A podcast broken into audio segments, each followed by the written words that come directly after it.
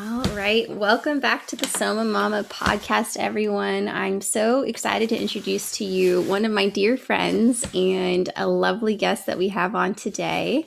Her name is Madeline Ball. And uh, Madeline and I met in undergrad at the University of San Diego. Madeline is from Denver suburb area originally, and um, yeah, obviously moved to San Diego for college. And we'll get into it, but we've actually had some cool connecting points, and one of them being in New Zealand uh, that we spent. We both spent a period of time there.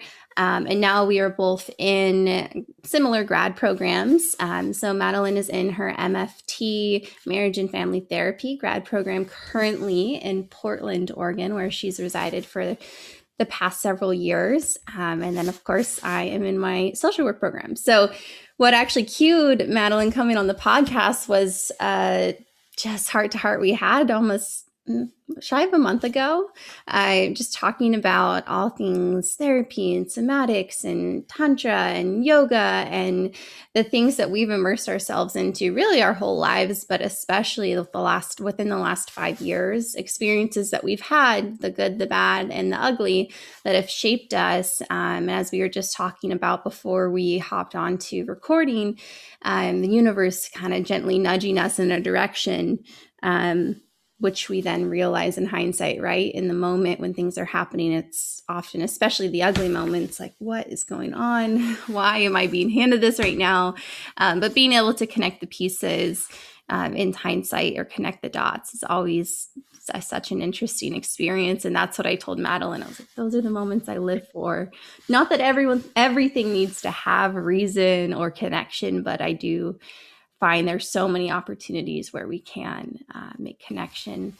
So, without further ado, I'm going to pass the figurative mic over to Madeline. We're recording via Zoom today. I'm going to let her tell you all a little bit more about herself, and then we'll get into it. We'll discuss really whatever unfolds today, but we'll talk a lot about mental health, therapy, um, somatic experiences, uh, talking about the body, and we've both done yoga training and um, and work as in kind of a practitioner role right now with with individuals.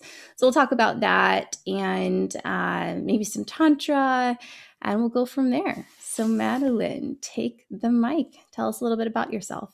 Thank you. Thank you for that introduction. So fun to go down memory lane with you um, and see all of our connecting points. I think you're so right. We've had so many like big dots along the map. Um, but yeah, so I mean, where to start? I think, I think, yeah, going back to Denver, um, going back to our little suburb where we grew up. Um, I grew up mom and dad, uh, two older brothers and a little sister, and that that idea of family was always very integrated into my life. Um, the role that that played. Uh, my mom was a stay at home mom, uh, which is really wonderful, always having a parent around. My dad was an attorney and had had a law firm since the time I was little. And I think that really impacted the way I saw work and the way I saw parenting, the way I saw gender roles, um, who who did what in the family, um, and how everybody played their part. Uh, I think in that experience, looking back on it, it really shaped my my perception that everything was logical. I didn't do a lot of like feeling. I wasn't encouraged to feel. I was encouraged to think my way through problems, to logic my way through problems, and to rationalize. Um, and that often uh, negated a lot of emotions, which is, a, I think, so much of the reason that um, I've come back to to therapy and to psychology and what that all means um, and how I hope to move past those things now in life. Um, but anyway, fast forward, moving to San Diego, having the experience of really diving into um, psychology there, thinking that I really wanted to work with uh, psychiatric patients. All through undergrad, I was I was kind of dead set on that. I in my head I thought that like the the divergence of uh like pharmaceuticals schizophrenia and really any psychiatric disorder was like the most interesting thing in the world. And so I interned in those spaces and after college, like started to move in that direction. Um, and ended up kind of taking a little bit of a detour when I lived abroad, um, working and living in New Zealand, uh, overlapping that time frame with Courtney, which was so wild. Um, and getting into a lot more there around like the somatic work. Um, at that time, I was getting into tantra and into yoga, and then did my did my yoga teacher training, and I did a tantra training as well to become a tantric practitioner. Um, and how that intertwined back into an experience back in Colorado, um, where I was working doing yoga therapy with psychiatric patients. So uh, I guess, and then continuing on, moving to Portland and doing um, w- working in a health and wellness franchise where it's all assisted one-on-one stretching, and then of course coming to grad school is like kind of the quick and dirty of it all. Um, happy to get into more of that wherever you see fit. Yes.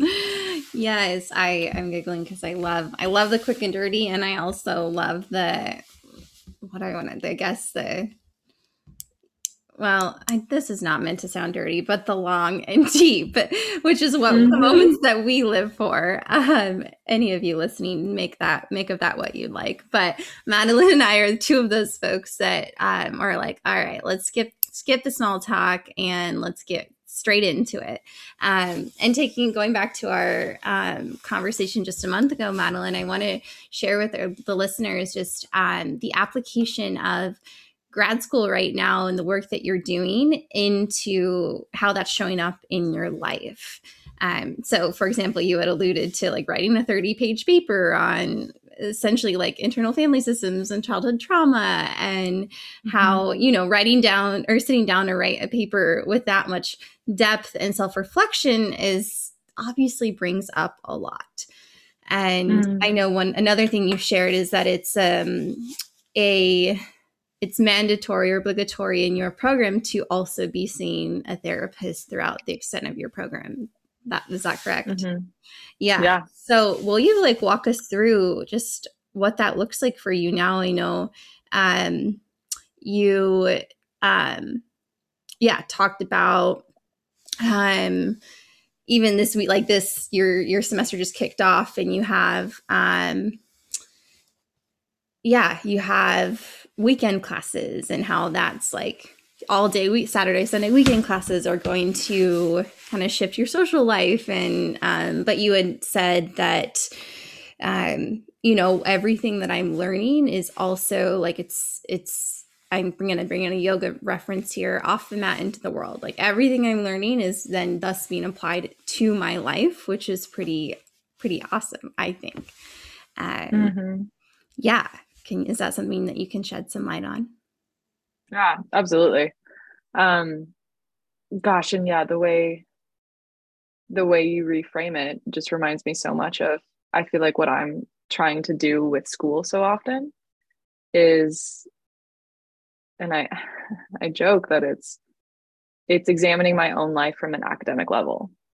Um, being able to take a step out of my own perspective and my emotions and my logic and all of it and be able to say okay where am i examining my own patterns my own relationships um, my own trauma and experience? And how do i not bring that into a therapeutic setting? Um, i get to kind of do this in real time with with the work that i'm doing now with clients um, at, at the place that i work with assisted stretching because so much of it is is somatic and it's one-on-one and it's touching and it's um, it's an intimate experience with somebody in a way that you don't necessarily often have intimacy which is like through touching a stranger. Um, and of course all of that is uh, with a lot of understanding and conversation around consent. And my hand's going to go here. Is that okay? Here's what i'm doing. Here's my why behind why i'm doing all these things. Um, and to see really how clients open up as certain parts of their body begin to get stretched Um, and I think there's a lot of like burgeoning research around the idea of somatic psychology, whether it's EMDR or brain spotting. Um, and you can even go down into the the rabbit hole of kind of like ecstatic dance and tantra and these things that aren't necessarily like researched and academic knowledge. Um, so all of that is to say, kind of backing up to your original question, uh, it's hard to examine your life and be writing like long papers and be giving presentations and be doing these role plays in grad school without it affecting the rest of your life. I joke that I, I go to bars after at the end of the week and people are like, Oh, how's your week been? I'm like, well, I've been thinking a lot about like my father's relationship to uh, grief in his own life. Um, and, and, you know, it's just like these things that people aren't necessarily thinking about on a day to day basis. Um, but in that, I think it's making me extremely self aware, more so than I probably was before, um, and able to articulate my own life in a way that's powerful and relatable. Um, and creating a lot of empathy and compassion towards myself and my own experiences. Um, you also mentioned the the requirement of my of my school with doing therapy during the program. Um and that's actually something that i haven't met a lot of other people that that's a requirement for them ironically. Uh and i don't i don't know how it's not because so much of the work I've been doing with my therapist, I, for some context, I went into this specific therapist saying, I'm in grad school. I need you for three years. You know, I could have always switched if I didn't like the person, but um, I need you for this time frame. And I need, like, here's what I think I should be working on during this. I didn't go in with this idea of like, I have a specific acute problem that I need to be working on. It's I'm sure I have blind spots and biases that I don't even know about. And I need to start figuring those out so that I don't bring this into a client relationship. Um, so yeah, I guess that's that's a lot of the process that I have had uh, with doing just a lot of deep analyzing of my own life and being led into that in a really uh, graceful way via my school and professors and mentors um, and other peers as well. Hmm.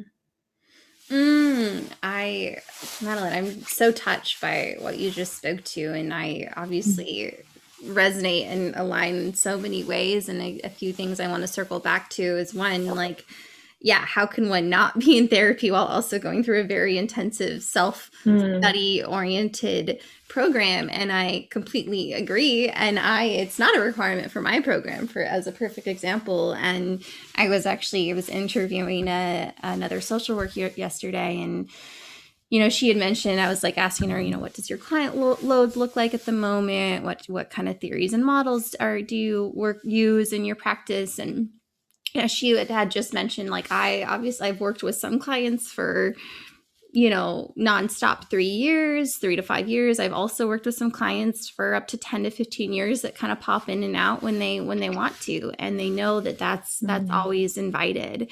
And I stopped her and I was like, yes, like that's what I call maintenance therapy, um, which is kind of the the adaptation of therapy I've taken in my life most recently. Um, in previous instances in my life, I've seen a therapist for six months straight or a year straight or two years straight. And um, now, you know, obviously folks like you and I hold the knowing of like, yes, we, we now have, we have the logic and the understanding of so many models and approaches and theories and, and ways to d- dive in and self-study. And, um, and it's not the same doing it on your own right? Like I think mm-hmm. about just the importance of mentorship and supervision and how I like it's been one of my goals to to work myself up to a place where I can be that for other people. And I think that's the beauty of just the circle of life, right? Like given your age or your maturity or your your experience, you're always really going to be in a role or a place where you can be of mentorship or of service to someone else. Mm. Um, so in your instance like working with a I love that you went into your therapist and was like, hey, like, or when seeking out a therapist for this grad school requirement, like, this is what I need from you. And this is, this is what I'm looking to accomplish, or this is what I, I'm, I'm looking to unfold in this time together. And with humility, you spoke to, yes, I'm, I'm a more than certain I have biases and, and blind spots that I don't even know exist right mm-hmm. and that right there speaks to me like the importance of having an objective third party to to work with and to to bounce ideas off of and um i've had so many of those moments in therapy myself where i'm like what like never thought of it that way and mm-hmm. for those of you listening it's so similar to even like problem solving or troubleshooting something like i don't know putting a children's like toy together or any like working in a group project where you know we can get into group think mentality or even just individual think mentality where we think something mm-hmm. has to happen a certain way and someone comes in and is like hey how about this way did you try this and it's just those mind burst moments where you're like no didn't even give mm-hmm. consideration to that mm-hmm. yeah is there anything there that calls out to you or that yeah yeah. Um gosh i mean just the because i think uh, well so much of what you talk about like being able to like have a different perspective is so often i think like working towards this this career as a clinician like what you're often offering people is this flip on perspective um, that maybe is not good or bad or black or white. It doesn't have to be any of those things. It's just different than what somebody else is looking at. Um, and I think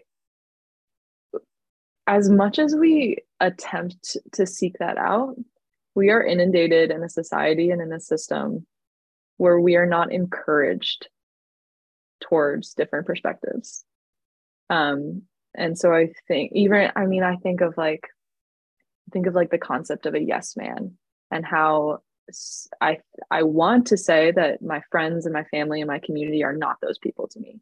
But realistically, like there was a reason I was drawn to them and there was a reason I have similar perspectives and we come off of similar experiences together and and we might have similar ways of approaching life.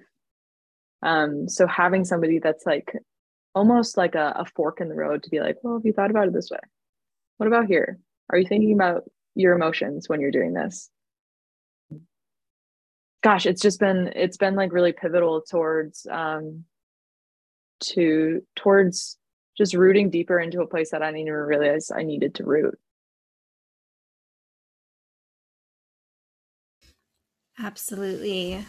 Yeah, that yeah, the really the imagery that I have in my head right now is is a um like an already existing tree ex- continuing to expand their roots beneath them right and it kind of that it mm. also made me think of the iceberg analogy which we use a lot even in like mental health and personal growth like often what we see um is is above the water right? And and most of the iceberg exists below the water. And mm. if we apply that to an individual for an example like yeah we see what we see how they appear we see how they dress we see their race we might see the cultural indication um, but we don't see upon first first glance all of the experiences and traumas um, and beliefs that they bring and mm-hmm. um, yeah that's where i just fall into um, the beauty of storytelling and story sharing and how much value um, comes of doing both of those things right such as such as having you on the podcast and just and that's really been my philosophy to even having a podcast is like hey let's get on and just talk and share stories in, in the hope that someone else will align and resonate and um, and also feel affirmed that they're not alone in whatever they've experienced. And uh, yeah. yeah. Absolutely. Providing those spaces i think is um is something our culture is learning to do more and more of. It's it's very validating yes. Yeah like take i mean just this, the subject of mental health for example obviously we know as rising practitioners how much work is still needed to be done in this world and we can also acknowledge how far we've come and i personally bring gratitude to um, living in a in a this day in society where we, we can talk about mental health and you know mm-hmm. some corporate structures are allowing mental health days and it's encouraged to take breaks and it's encouraged to to not over stimulate and over socialize um, and that's not something literally that previous generations have seen or felt. Mm-hmm. Um, and of course, right away, my mind goes to like, well, damn, like generational trauma and ancestral trauma, then, like what our ancestors experienced comes forth and lives in us today. And so, mm-hmm. inevitably, like every single individual is doing some type of unlearning. Um, and actually, mm-hmm. when you had mentioned even just the yes man and like having the, the um, invaluable nature of having a different perspective, I thought about Adam Grant, who is a, prof- um, a he's a professor. I want to say he's actually a business professor, but he does a lot of um, like research in psychology as well. And he writes mm-hmm. the book, um, The Originals, I believe it is, and just talks about he's done a lot of like social science research around um, for example, this one stood out in the book someone who um, downloads Google Chrome instead of using their computer's mm, um, yeah. like already existing internet, um, and like how those right. people are actually X amount more efficient and have a better work efficacy um, just because they decided to think think differently and um, think a little sure. bit outside of the box and that this is such a neat topic i think about this a lot as well um, like every single day, I think, oh my gosh, did you not question that situation or did you not? Um, this is like both intrinsically and extrinsically speaking, like, why you've been in this role for 15 years have you ever asked for a raise you know like have you mm-hmm. and that like so much of that those kind of questions come back to core beliefs about oneself i believe right like mm. and are you and also innate innate self in the terms of like are you combative? Are you non-confrontational? Mm. are you do you like to are you an inner activist right? Do you like to kind of bump up against systems and structures? Um, mm. but just how all of those ways in which we're innately hardwired impact our how we exist in the world. Um, yeah. mm-hmm. yeah. Oh my gosh you said you said so much of uh just the idea of structures and you you mentioned core beliefs and these ideas that we can be hardwired into something. Yet in some ways as well we can outlearn those systems. We're not hardwired into anything. If there's a process or if there's uh if there's something that we're willing to wanting to change about ourselves you could be the type of person that downloads google chrome instead of using the the software that's already installed. But it takes asking the question it takes getting into those habits and it takes whether a therapist or a mentor or anybody else in your life to just say actually what if we did more here? Um, so i think that process is really interesting that um, nothing is really set in stone. The idea of black and white doesn't really exist. And of course i come at that with a with my own experience and privileged perspective of being able to say that.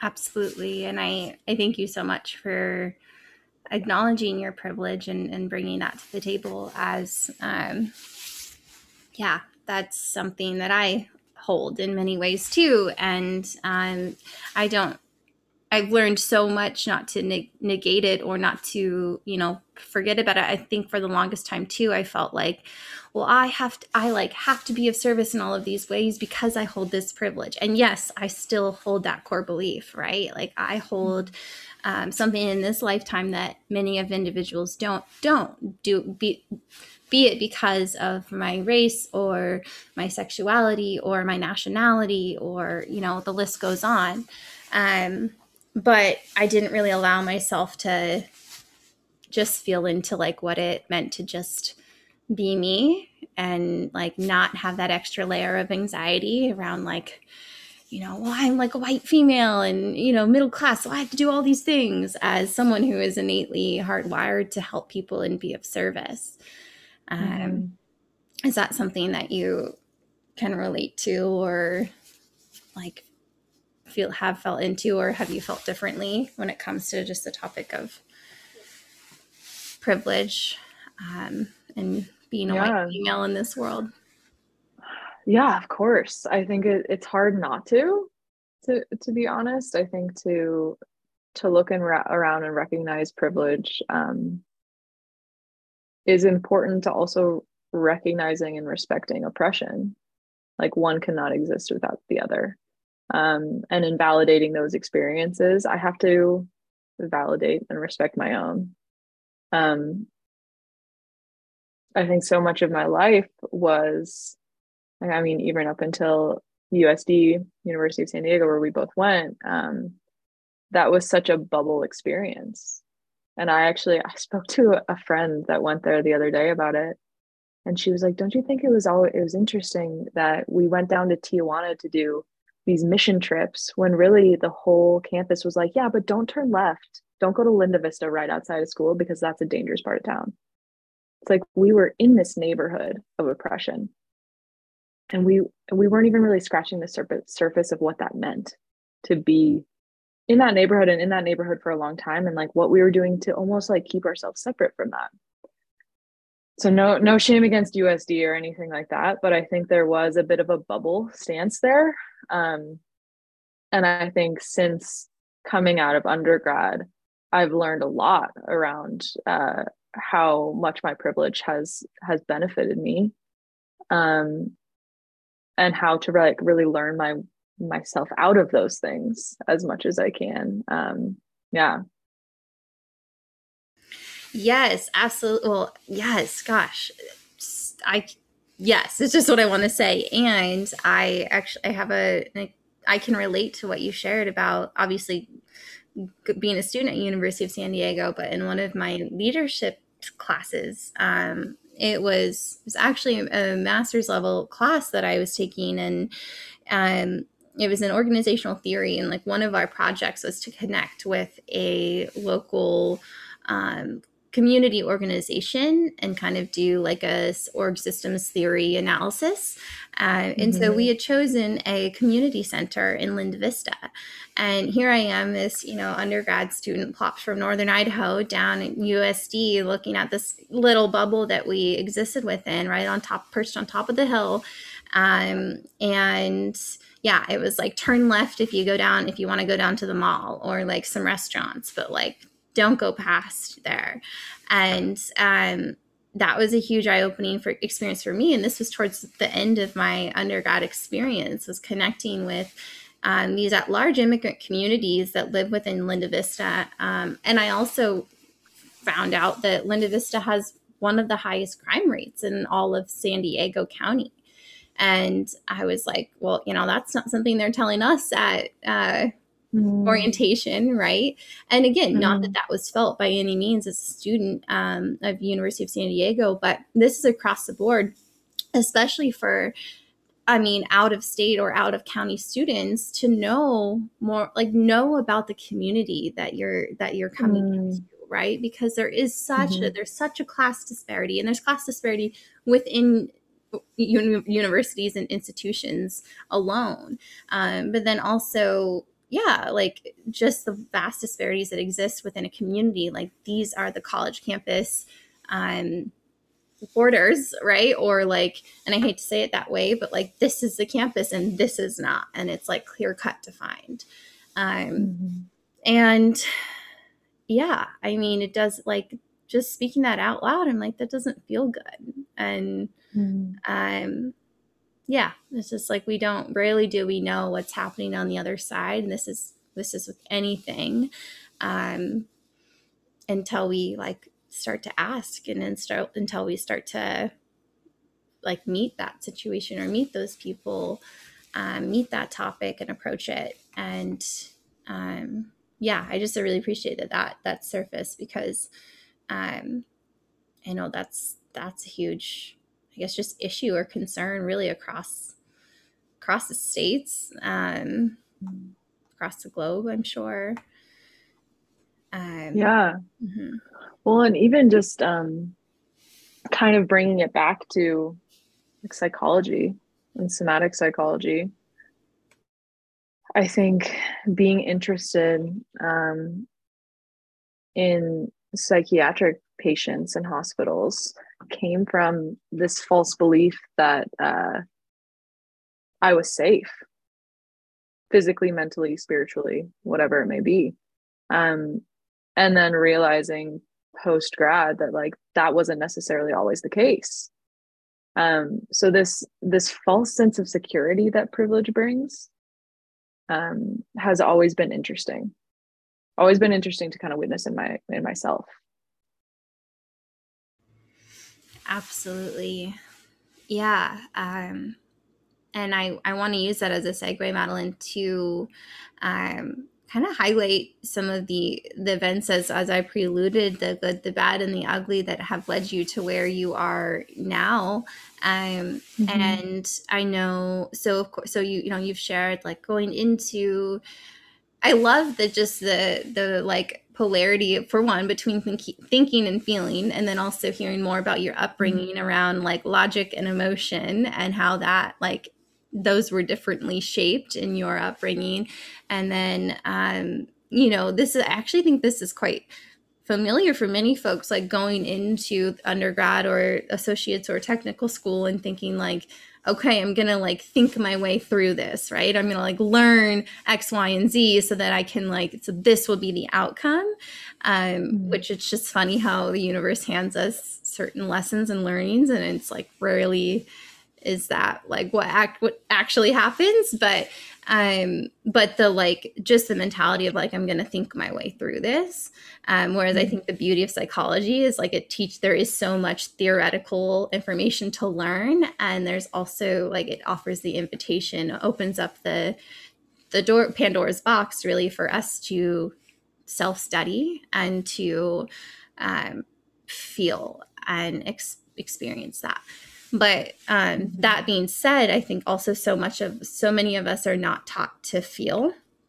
And so we can approach this work or we can come to a therapist at any age and be like, well, yeah, like I can think about how I feel, but I don't, I can't actually like experience the sensation and feel into that. Um, especially folks who have experienced trauma, big T or little t trauma, um, because so often we disassociate from the somatic experience to stay safe mm-hmm. and secure. Yeah. Um, so, Madeline, I know you had one defining moment um, where you were working with psych- in a psychi- psychiatric setting um, that kind of really, I don't even want to say encouraged you, but forced you to take a step back and um, and do some self healing really on all of the realms, like physical, mental, emotional, spiritual. Is that something that you'd be willing to shed light on? Yeah, yeah, absolutely. Um, and I guess kind of like trigger warning for the people listening if if there's been abuse in your life maybe consider skipping through the next little bit of this um but yeah so essentially i had come back from traveling, um, living abroad, and I had um, I was in Denver at the time, and I was working at an inpatient psychiatric facility doing um, yoga therapy. I had just been certified as a yoga teacher, and I had I had been setting up this yoga program for them, this like yoga wellness, and it was a lot of it was different than a lot of people of, of, the way a lot of people think of yoga. It wasn't as much like asana and like the movement practice. It was also a lot of like nidra and it was a lot of um, meditation and a lot of just getting people into their bodies and out of their minds in so many ways. Um, so anyway, I had I had been working there setting up this program and I had responded to an emergency call on one of the units on there was a there's an adult, an adolescent, and an elderly unit within this one big hospital. I responded to a call on an adolescent unit um, saying, like, hey, we just need some backup. Basically, like a patient um, isn't doing well. We need some extra hands on deck. Uh, and so I had gone into the situation knowing um, knowing that ahead of time. Uh, and once I got there, I had I had another doctor approach me and said, it's this person um, and you should you should know going into it like here's the setting here's what's happening we think she's self self-harming. Um, and i said oh i know her. I've been working with her for months. I've been doing like one-on-one sessions with her and i've been doing group sessions with her doing doing yoga therapy. I i feel comfortable with her. I i can like let me let me see if i can talk to her. And so she happened to be um, in the shower where we thought she was self-harming. Um, and so I'd gone into the bathroom and said, Hey, it's me. It's it's Madeline, yoga therapist here, trying to really like ground her into space and time. Um, and I said, Hey, I'm just here for you. What do you need? How can I help you? How can I support you? Um, and then like from there, it all it all happened really fast, thinking back on it. But um, she had burst from the shower and had grabbed my my body, my hair, and then put slammed me up against a wall and knocked me out. And then at that point, she proceeded to bite me and take out a, a chunk of my arm. Um, and then kind of fast forward, I blacked out for a lot of it, whether that was from like physical harm or like kind of a mental harm. We're still kind of discovering that, learning from that. Um, and what resulted in all of that was like eight months worth of workers' comp, um, pretty bad concussion, couldn't drive for like six months, uh, a lot of therapy, a lot of physical therapy um, for my body. Um, went to the hospital that night and uh, thankfully no broken bones, but um, some pretty big issues from getting slammed up against a wall. And there was there was fears after like the exposure of not knowing like bloodborne pathogens. There was a lot of trauma around like whether or not I was going to press charges against a, this 13 year old girl that had done this. Um, and then, of course, just like the healing that ensued after that. Um, yeah, yeah, it is such an interesting process to have it be such a um, such a physical experience um, I think I knew that a lot of healing came through this like physical experience whether you know i could i could like boil it down to in college when i'm stressed out i go for a run and that helps me. And i don't know why but i know it does. Or yoga how that was helping me at the time. But for it to be such a stark physical experience of like you are now in danger physical danger and your body is no longer protected in the sense that you can protect it in a way that you've always protected it very logically rationally. Um and so this sense of like fear that i had never felt in my life all of a sudden came over me. Um and inability to really act and inability to uh really like decision make because everything at that point was so feeling based. It was it was I'm scared. I I don't feel like I can leave my house because I'm scared. I don't feel like I can go back into this work that I've been working towards for years and years and years. What's next? Um and at that point I really like I shifted gears into this space of I am I'm no longer I, I don't want to even work with clients. I don't want to put my hands on people. I don't want to um I don't want to help people. Truthfully, I think I got to that point of uh, knowing that my help could be so harming to myself was terrifying and like shook a lot of what I think my foundation was at the time. Um, yeah, so long, long road of recovery there. And in hindsight, so thankful for all the people that came into my life during that time, whether like medical uh, practitioners, um, somatic based healers, um, craniosacral therapists, um, PTs, psychotherapists, psychiatrists. I mean, I, I don't think I would I would be mentally in the space that I am today without a lot um, of push towards healing at that time. Mm.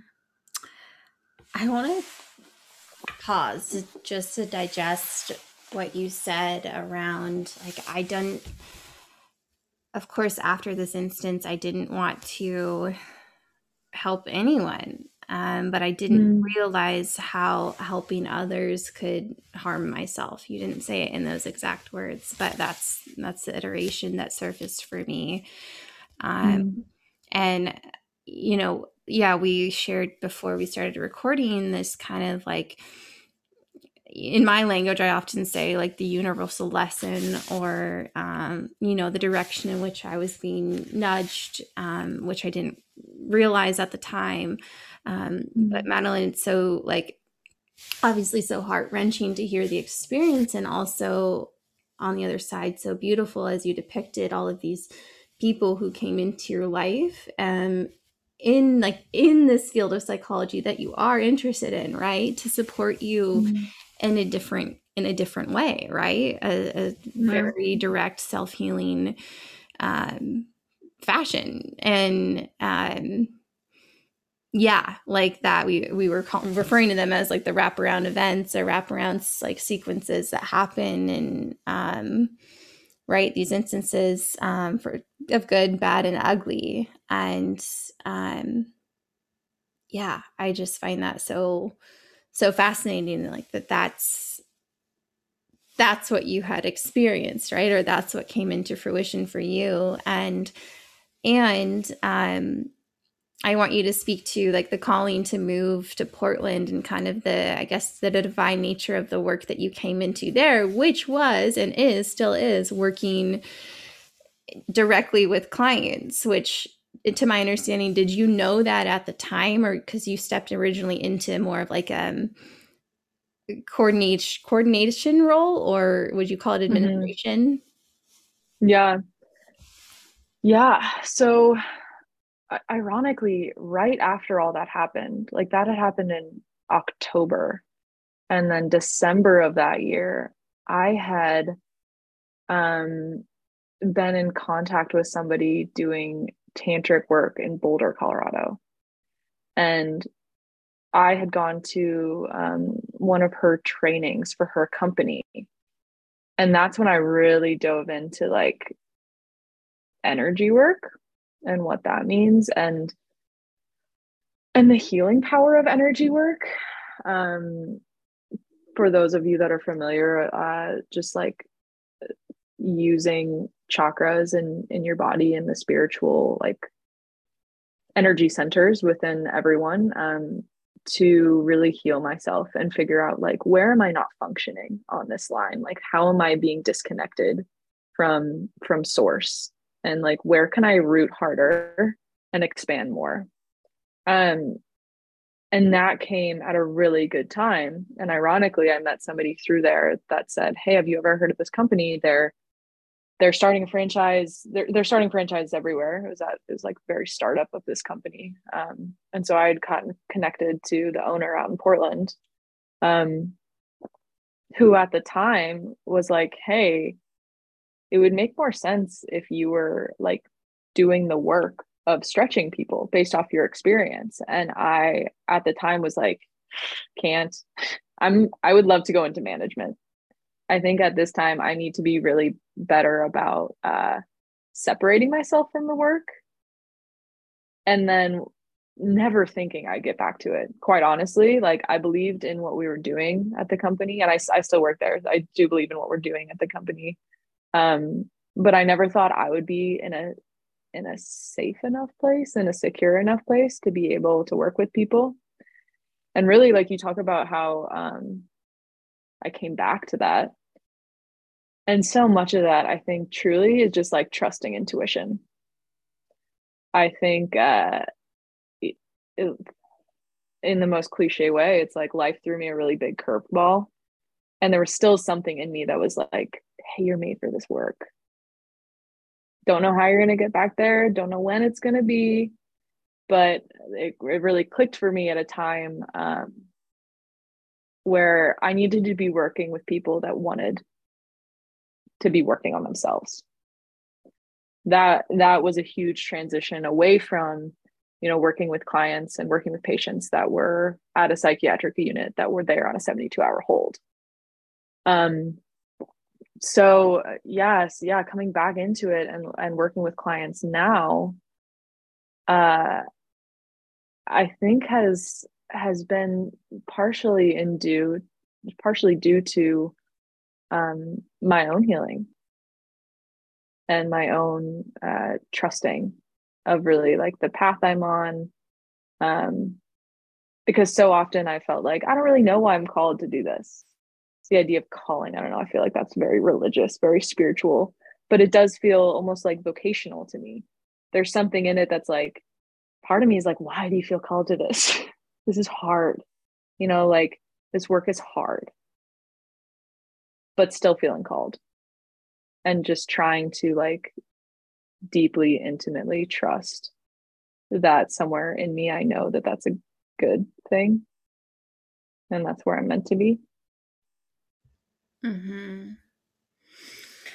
I, I mean, just to affirm, Madeline, you saying like this is the work that I've like, even despite this happening and and even despite the fear of like not wanting to leave my own house because I was didn't feel safe in that healing period, I'm feeling like this is the work that I meant to do.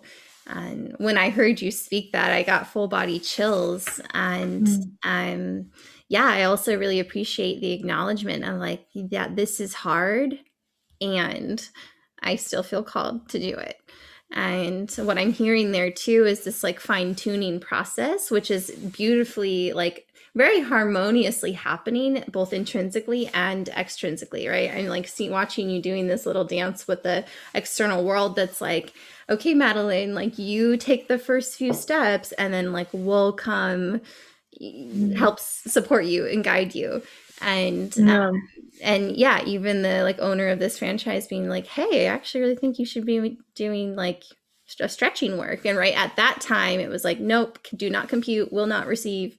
Um and then obviously the continuation of your self-healing process like didn't stop in your move right? That continued um and then another one of those just defining one liners that I heard you speak to is like the just the subtle difference, well, not even subtle, the major difference between working with people who want to help themselves as opposed to those who don't. Mm-hmm. And um, I know we've had this conversation in a, at a different point of just around like, as a practitioner, I've dissected like, is it privilege or is one holding privilege to choose who they want to work with, right? Or is mm. this is more of an mm-hmm. intrinsic question, or is it like affirmative and boundary setting to say like, mm. you know, this mm. is who I want to work with, right? Mm-hmm. and also like i'm such an advocate for speaking things one into fruition but two into actuality. Um, even like it's those it's like those the inner whispers the quiet whispers within that we don't really think would ever be possible in this lifetime but like that obviously exists within us for a reason. And once we begin to speak them out loud like that's when the magic starts to happen, right? That's when mm-hmm. outside sources will come to help support us. Like, hey, you've been working with kids your whole life, but you actually want to work with geriatric patients? Great. Like, here's this opportunity. Or you, you know, you've been working with psychi- psychiatric patients, but you want to like be a life coach instead. Great. Like here's this, here are these people who want those services. Um, mm-hmm. And tying it back to MFT, of course, like it, that's what's so beautiful about this profession is, um, is you, you do get to choose, right? You do get to kind of set your standards for, care and for service and and as a professional we always have the ability to uphold our boundaries right yeah.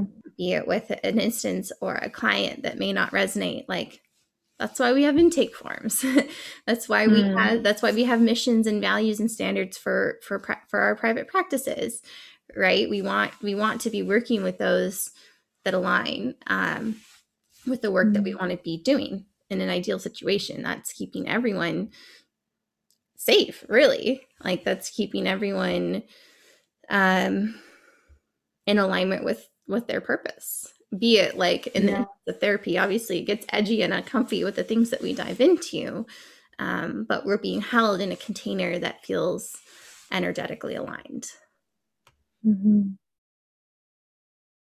yeah well and i think that's um that for me is often like the the intrigue to systems work and for for people that that don't know systems is, is just a fancy word in therapy for relationships. Um, systems within a workplace systems within a family systems within a couple. Um, because right the these ideas it makes me think of of this quote of an author who i'm blanking on that we don't rise to the level of our goals we fall to the level of our systems. And i think um, when we really break that down it helps us look at who am i surrounding myself with? Be it clients that i'm intrinsically drawn to towards helping or coworkers or family or partnerships. And um, how are they encouraging me inspiring me to the level of of my goals? Because it's hard to reach those if you're not within a system that's um, supporting you in doing that. Absolutely. Oh and you're you're preaching to the choir i so like actually for a while i really um I had a hard time deciding between grad programs because I've always been very fascinated by organizational behavior management, um, seeing that there is, I believe, a deep need for systematic and structural change in our Western world um, in so many structures, right? And this comes back to that, like, quote, as Adam Grant would say, original thinking, where it's like, okay, so we've built these structures and systems, be it through family systems, through partnerships, or through corporate systems, through political systems. Um, over time like who's questioning and who's bringing about change within them and mm. so often we hear the narrative within systems of like well i'm only one person i'm not gonna i'm not gonna make a change and mm. you know i do like we are seeing more of a change within systems such as like work from home freedom and moving mm. away from the traditional hierarchical um, organizational structure um, but yeah, it's still like that that was a definite tangent just expressing my interest in how like something like mft or social or social work can still also make its uh, ripple effect to larger systems. Mm-hmm. yeah absolutely. Couldn't agree more well madeline it's somehow almost been an hour already, which is crazy. And We've flown. I know we just flow back and forth. I felt like I actually had a lot more. I felt like I felt very called to contribute and talk maybe a little bit more than I have in previous episodes, and um, that is a true testament to your innate self and your innate being mm-hmm. and i'm i'm just so excited to continue to watch you grow into the role of a therapist and practitioner and whatever it is that you choose to call yourself or in the work that you do in a mixed modality practice it's it's mm-hmm. all welcomed it's all encouraged mm-hmm. and um, i'm right there with you sister yeah oh thank you yeah i think it's always uh, very grounding to speak with you Mm. Thank you. Thank you. And for any of our listeners who would like to continue this conversation with you or have any questions about you and your journey, where can they get in contact with you? I can give you email, phone number, all those things.